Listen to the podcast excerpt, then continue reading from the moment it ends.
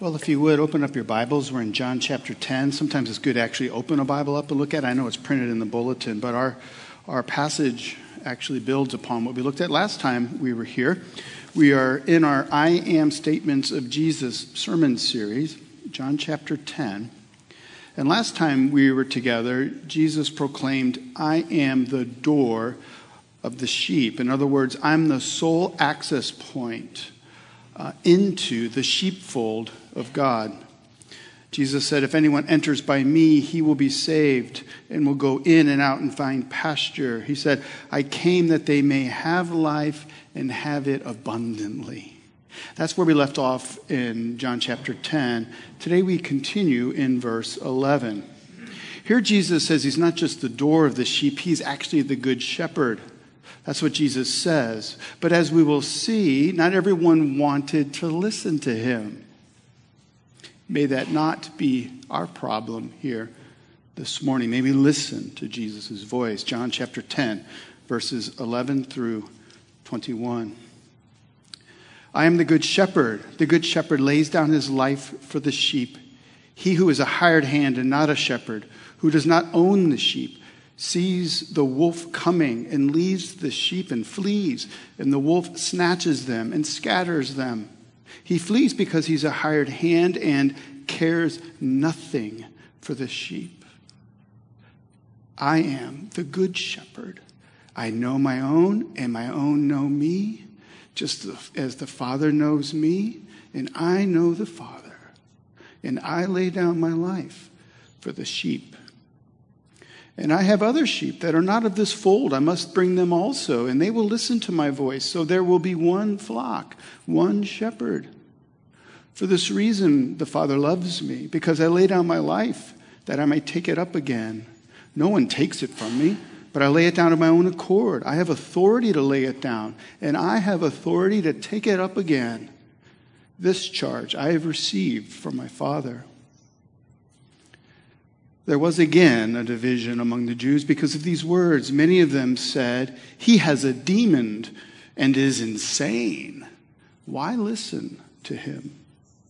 Others said, These are not the words of one who's oppressed by a demon. Can a demon open the eyes of the blind? This is the word of God. The grass withers, the flower fades, but the word of our God will stand forever. If we want to know God, if we want to know His will, if we want to know His way, we must know His word. Let's pray. Father in heaven, we thank you that you are so good to keep your words alive here on earth in these beautiful verses that we have just read. Jesus, Jesus speaks to us. May we listen and may we delight in these words. And may we turn and, and follow after him, our good shepherd. Now, what does that look like? We pray you would help us to see in this passage. Amen. Why listen to him? Amazing words, right? That's what we see in verse 20. Why listen to him? Here stands before these people the very divine Son of God sent into this world to bless. And they say, Why listen to him? It's a really, really good question even today, right? Jesus stood before these religious gatekeepers, these leaders. They thought they were the gatekeepers to all that is holy and good from God. And now we see in verse 19 that there was division again amongst the people listening. The crowd is divided. Earlier, if you recall, um, some said that Jesus was a Samaritan and had a demon. Now they say he's just insane and has a demon. Why listen to him? But others were thinking more rationally, right? Jesus cannot be demon oppressed, they say, because he's miraculously healed this blind man who stands before us. They don't fully understand, but they seem to want to listen to learn more, right? May that be our attitude this morning as well. Jesus comes to us on this Lord's Day in October 2019, and his words are just as vital to us today as when he said them back then. He said, I am the good shepherd. Jesus is saying to all who will listen to him, He's saying, Come to me, let me be the one who shepherds you. Jesus came to be our good shepherd. Now, soon as we hear that, some of us will think, I do not need a shepherd. Thank you. I'm, I'm going to handle my life all on my own. I don't need any oversight. I'm better off leading my life by myself. Now, those of you here with a spouse, try asking that person if that's accurate about you.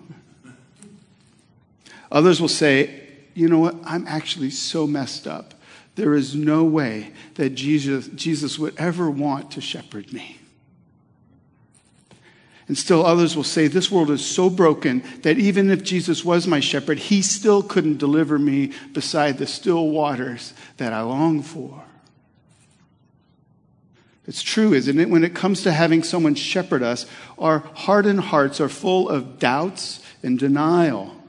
But the truth is, listen, we all need shepherding, every last one of us. But the question is, to whom can we trust our souls? And here's what we need to see in this passage this morning it's the big idea. Because Jesus is the good shepherd, we must entrust our lives to his care. That's what we're going to look at this morning. We're going to divide our time into four subpoints. The first one is this Because Jesus, the good shepherd, laid down his life for us, we must entrust our lives to him. Do you ever get the feeling like nobody can be trusted? Almost every day we hear someone who failed in a major way. Popular celebrity cook makes a racist remark, or a senator has an extramarital affair, or worse, someone close to us, a, a family member, a teacher, a neighbor, even a spouse or, or a priest, is found to have lived a, a double life.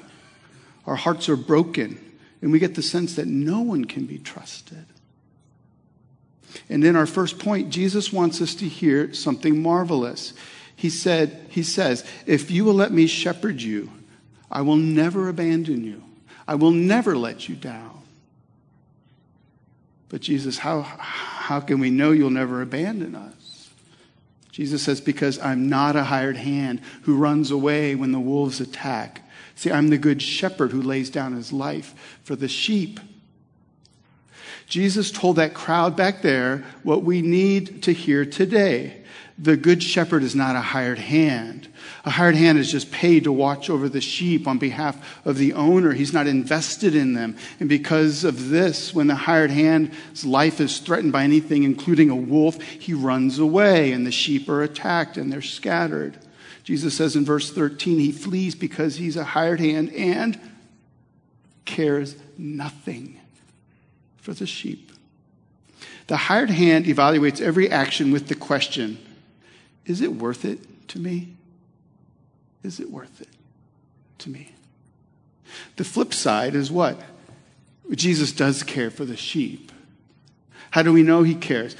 He says he lays down his life for the sheep. He says this how many times in our text? Five times. Five times. If he said it just once, that would be enough, but he says it five times. Jesus wants you to be clear on this point. Jesus is saying, My devotion to you is of the laying down of life variety. Listen, when Jesus says he lays down his life for the sheep, he's telling us that at the very center of his being is a compassionate willingness to do whatever it takes to care for us. Our only requirement is to, to believe him, uh, to listen to him. And it's true, isn't it? There, there's a lot of wolves out there that can scatter us political wolves, sexual wolves, career wolves, friendship wolves. Jesus is saying to the divorcee, when no one else cares, I will still care for you. Jesus says to the bankrupt businessman, When your portfolio abandons you, I will give you treasure that cannot be taken away. Jesus says to us all, Listen to my voice. Hear me when I say, I will care for you. And listen, let, let him come and find you where you are. That's what the Good Shepherd does. He finds us in our sadness, in our hopelessness, in our despair. He finds us when we are weak and when we have nothing in us. And Jesus says, You don't have to fake it. You don't have to lift yourself up and show you how worthy you are of my care. We do this often as Christians. We want to come across as all put together. Jesus says, I'm the good shepherd who cares for my sheep exactly where they are. So, because the Good Shepherd laid down his life for us, we must entrust our lives to him. That's the first point. Second point is this because the Good Shepherd knows his own, we must entrust our lives to him. Is there anybody in this world who knows everything about you? I mean, everything about you? Every false statement you've uttered, every half truth, every lustful look or thought every internal rolling of the eyes at someone you're jealous of, every belittling comparison meant to make yourself feel superior. Chances are, if someone were to walk up to you and ask you to tell them their deepest, darkest secret, you will do what? Well, you tell them some lesser one or make something up, right? Well, I, I mean, I once parked in a handicap spot on a handicapped person, but that comes from Fletch, by the way, if you know movies. Anyway. We don't want people to really know us, do we? If they did, then likely they would run. And guess what? We don't even know ourselves.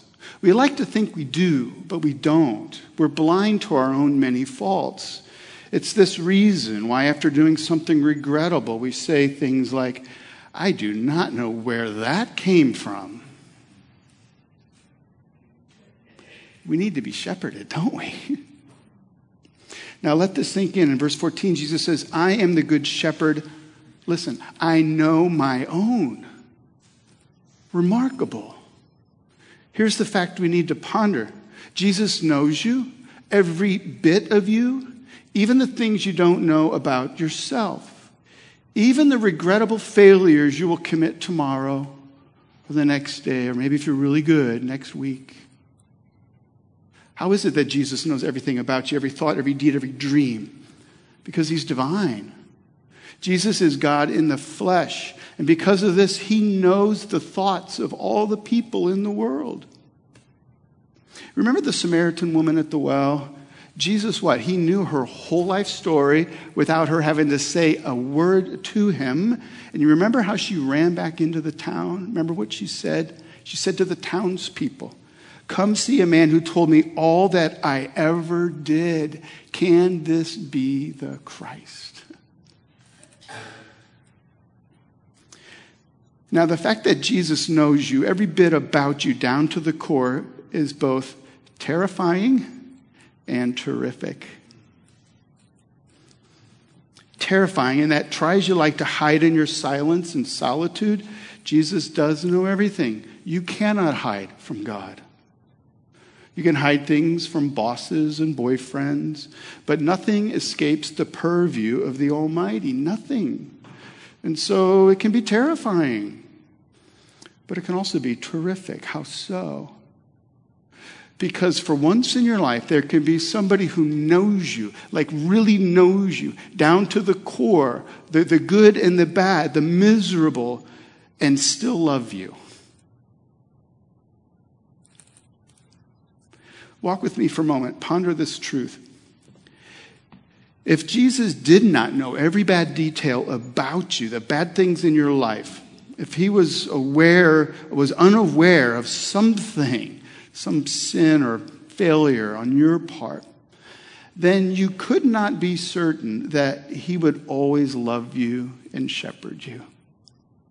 If some moral failure on your part were hidden from Jesus' sight, then you could and should be concerned that if He found out, He would just walk away.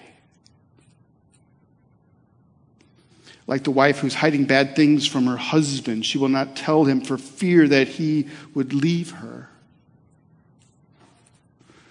Sir Arthur Conan Doyle, the creator of Sherlock Holmes, sent a telegram to the 12 most respectable people in London as a joke one night. The telegram simply read, Flee, all is revealed. Within 24 hours, six of them had left the country. Jesus knows you. Every false humility, every vain thought, every lazy avoidance of doing God's will, every temptation eagerly pursued, every opportunity to forgive yet unfulfilled, everything. Not just before you came to faith in Him, even now, He knows everything. Jesus knows it all about you and about you and you and you and me. He knows it all. There's nothing hidden. And He loves us still. How is that possible?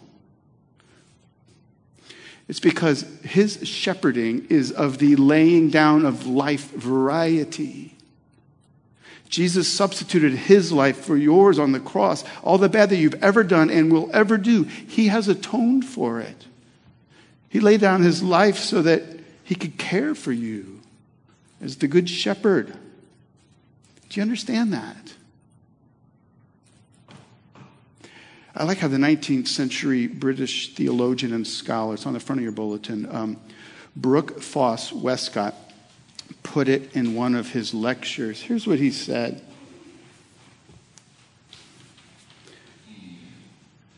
But it is nothing in his flock. But but as it is, nothing in his flock is hidden from him. Their weaknesses, their failures, their temptations, their sins, the good which they have neglected when it was within reach, the evil which they have pursued when it lay afar, all is open before his eyes. He knows them and he loves them still. It's a terrific thought to ponder. Jesus knows every last detail about every one of the sheep in his flock, and he loves them still. Isn't that marvelous? So, we've seen that because Jesus, the Good Shepherd, laid down his life for us, and because he knows us, we must entrust our lives to him. Now, for our third point, because the Good Shepherd places us in his blessed community, we must entrust our lives to him. Jesus speaks of this community in verse 16. He says, And I have other sheep that are not of this fold. I must bring them also, and they will listen to my voice. So there will be one flock, one shepherd. He says, and I have other sheep that are not of this fold. This fold, that phrasing refers to Judaism. Jesus is saying, I didn't just come from the Jewish, come for the Jewish nation. My Father has a plan from all eternity that people from every tribe and tongue on this whole entire earth that they will belong to my flock. The Old Testament, we see the story of God choosing Abraham and building him up into a mighty nation. Why? From whom that nation, the Messiah, would come, and all the earth would be blessed through him. In the book of Isaiah, God says to the Messiah, here's what he says it's in Isaiah 49. He says, It is too light a thing that you should raise up the tribes of Jacob. In other words, it's just them isn't enough. He says, I will make you a light for the nations that my salvation may reach the ends of the earth. This is the heart of God. His heart is a heart that says, I want all the world to experience my, my shepherding care.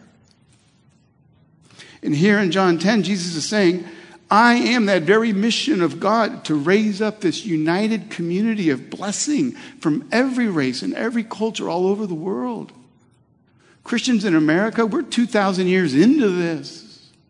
We're, we're part of the people reached by this beautiful plan of God. Isn't that spectacular? Jesus' words are coming true.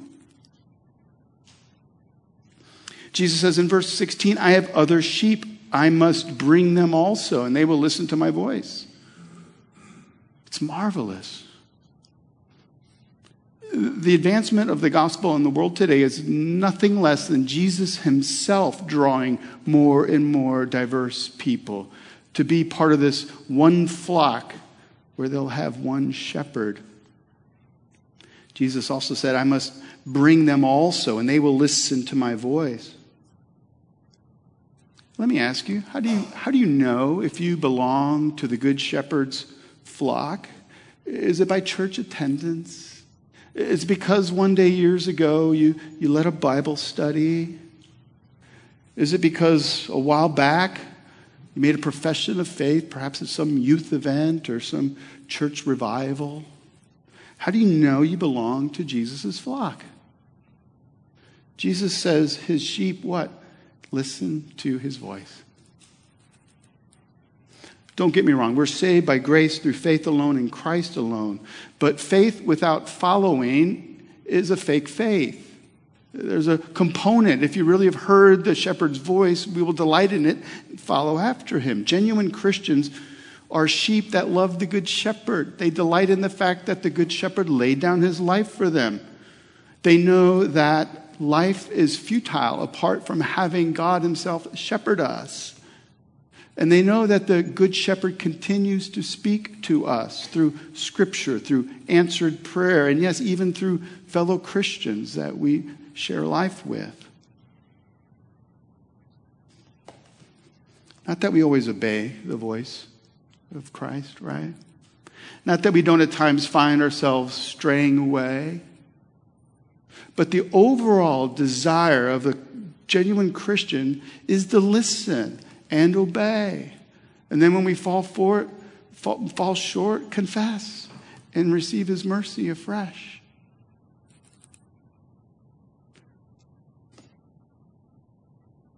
So it's good for each of us to ask Do I really listen to Jesus' voice? Have I really entrusted my life to the Good Shepherd, or am I faking it? Also, Jesus' words have implications for our evangelism, do they not? he says, I have other sheep. I must bring them also, and they will listen to my voice.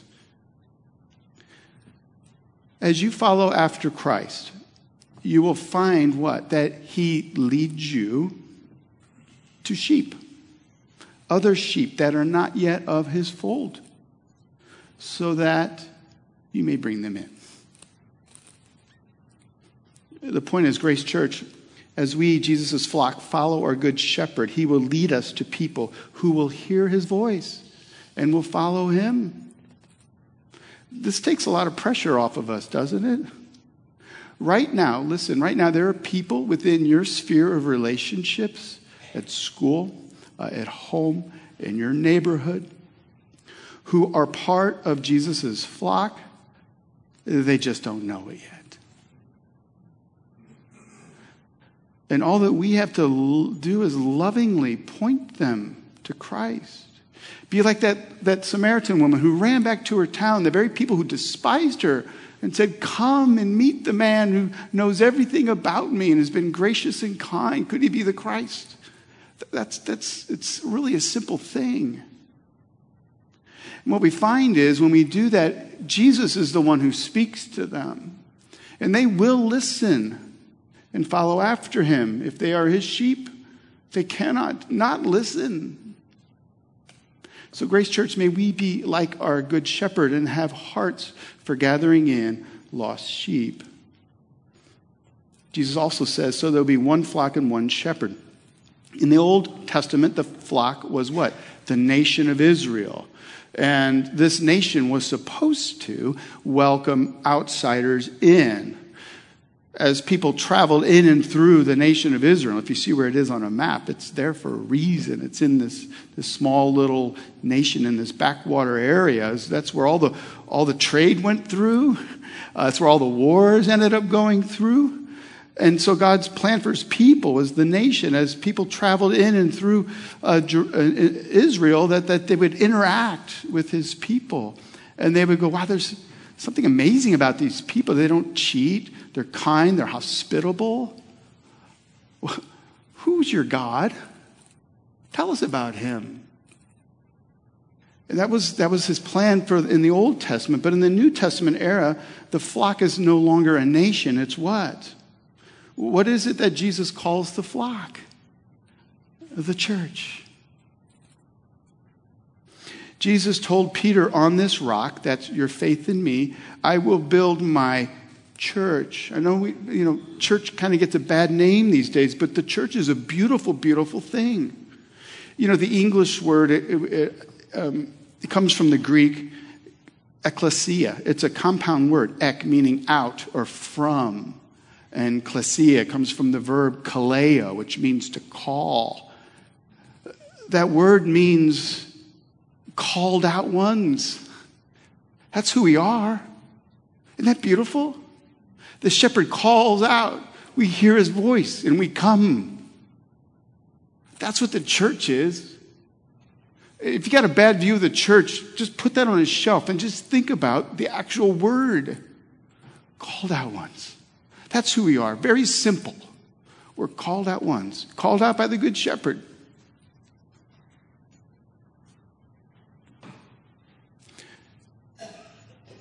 The church, with all her blemishes and faults, and certainly things we need to repent of, the church is the called out flock which the Good Shepherd cares for. He cares for his sheep. The sad thing is, many Christians in America seem to think it's okay to have the shepherd but not be in the flock. Listen, to be a Christian who's not involved in the body life of a local church is to be living in disobedience to the voice of the Good Shepherd.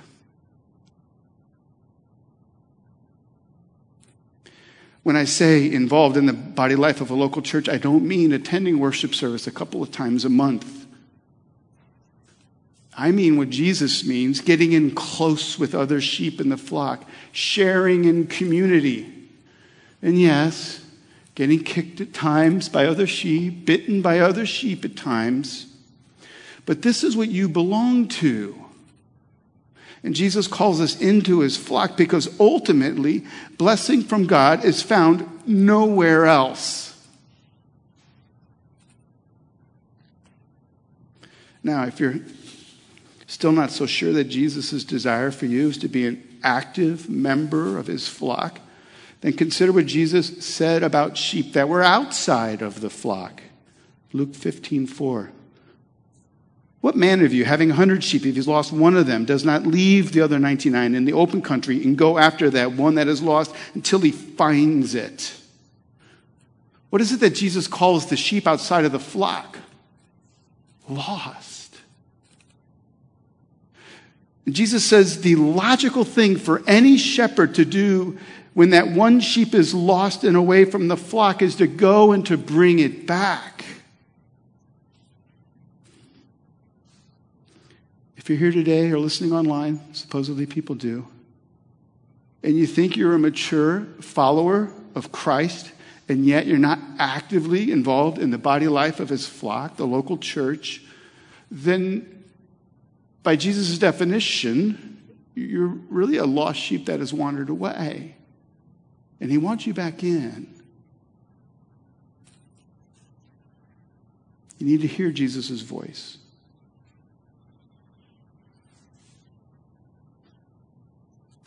Because Jesus, the Good Shepherd, laid down his life for us, because he knows us, because he desires to place us in his blessed community, we must entrust our lives to him. Lastly, because the good shepherd has authority. This is the good one. Because the good shepherd has authority over all that threatens us, we must entrust our lives to him.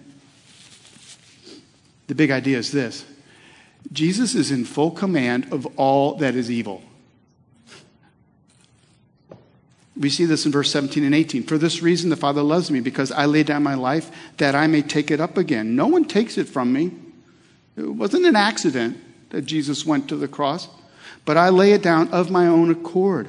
I have authority to lay it down, and I have authority to take it up again. This charge I've received from the Father. It is this, this authority my Father in heaven gave me.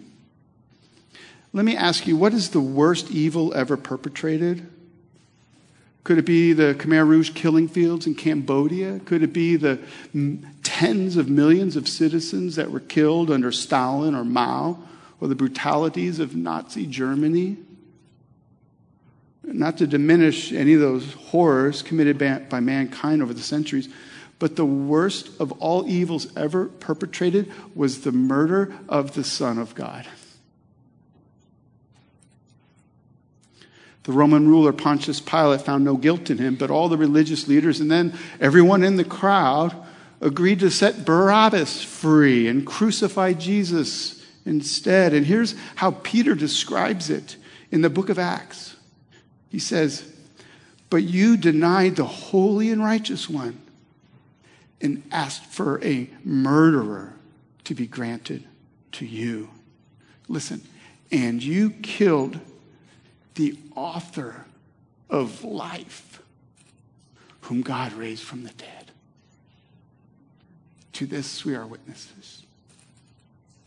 That's the worst evil ever in, humanity, murdering the holy and righteous one, the author of life himself. John begins his gospel by saying, What? In the beginning was the Word, and all things were made through him. And this Word is who? Christ, who came into the world and dwelt with us the author of life himself has been killed. Now, consider what Jesus is saying in our passage. One, he's saying, I willingly went into that. I, that was me who went to allow that to happen to myself. But he's also saying that none of us here, none of us can generate an evil that God cannot control. There's no evil on earth that God himself cannot control. Here, Jesus is claiming for himself complete authority, control over the greatest evil of all, his death, as well as his resurrection over that. As we read, Jesus said, No one takes my life from me, but I lay it down of my own accord. I let you do this evil to me. I have the authority. I have control over it. Just, just watch me. I'll raise myself up again. And so the point that Jesus wants us to see here is that since he has control over that worst of all evil, you and I can entrust him with every evil of our lives that we encounter. You know, people in this world, that includes us, we have to brace ourselves every day against the who knows what evil that lies around the next corner.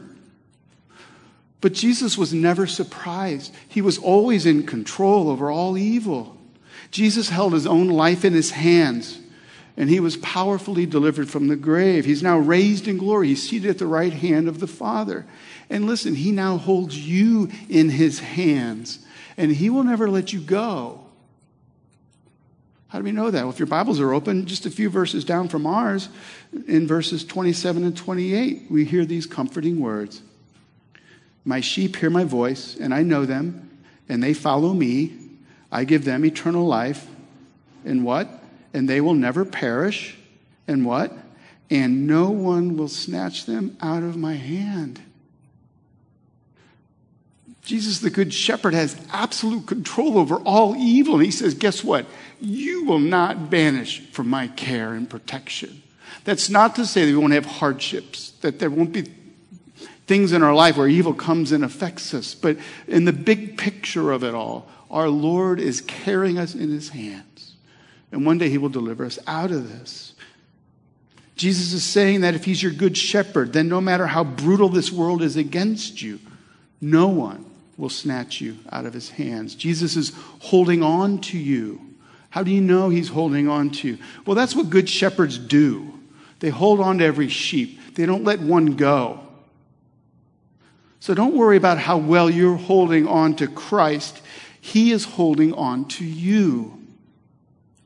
Don't worry about what all evils of this world, what they can do to you, what's hiding around the next corner. Don't even worry about even the horrible things like cancer and car accidents. Why? Because Jesus has you in his hands. He's in control of all evil. And someday soon, we will see the evil, all the evil that this broken world has ever encountered. And we're going to see it rolled up like a rug. And the Good Shepherd's going to chuck it into the fire. And it'll be forever away from the presence of his people. And then the Good Shepherd will come down to a renewed earth and dwell with his people. And there will be one flock, there will be one shepherd. And oh, the joy Oh, the splendor. Oh, the rejoicing.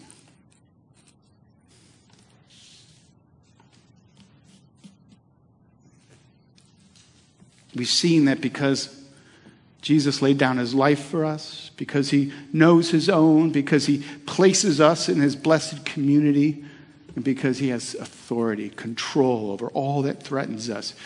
We must entrust our lives to him. I hope we all agree that because Jesus is the good shepherd, we, we must entrust our lives to his care. Do you hear the voice of the good shepherd calling you today? Maybe you're uncertain. Maybe you're like those crowds. The crowds were divided, weren't they? You know, it's true, Jesus remains divisive even to this day. Jesus has been and always will be, listen, always will be controversial. And so, as Ray Ortlund writes, he says, if you wait until the controversy blows over, you will never make up your mind. You need to decide now which side you're going to be on. I think some of us here today are ready to change sides, or at least to, to commit to the side that we're settled on, that He is the Good Shepherd. Some of us are ready to cross the line from this guardedness and resistance to Jesus to openness and trust in Him. And you know, if that's you, you know the reason why you're ready? Because he's the good shepherd who goes after sheep to bring them in. He speaks so they hear his voice and they listen and they come. May all of us here, whether we're unbelievers or believers alike, hear the voice of Jesus, the Good Shepherd, and entrust our lives to his powerful yet tender care. Oh, to hear the voice of the Good Shepherd, to be brought into his fold where there's an abundance of mercy and grace and eternal life. Let's pray.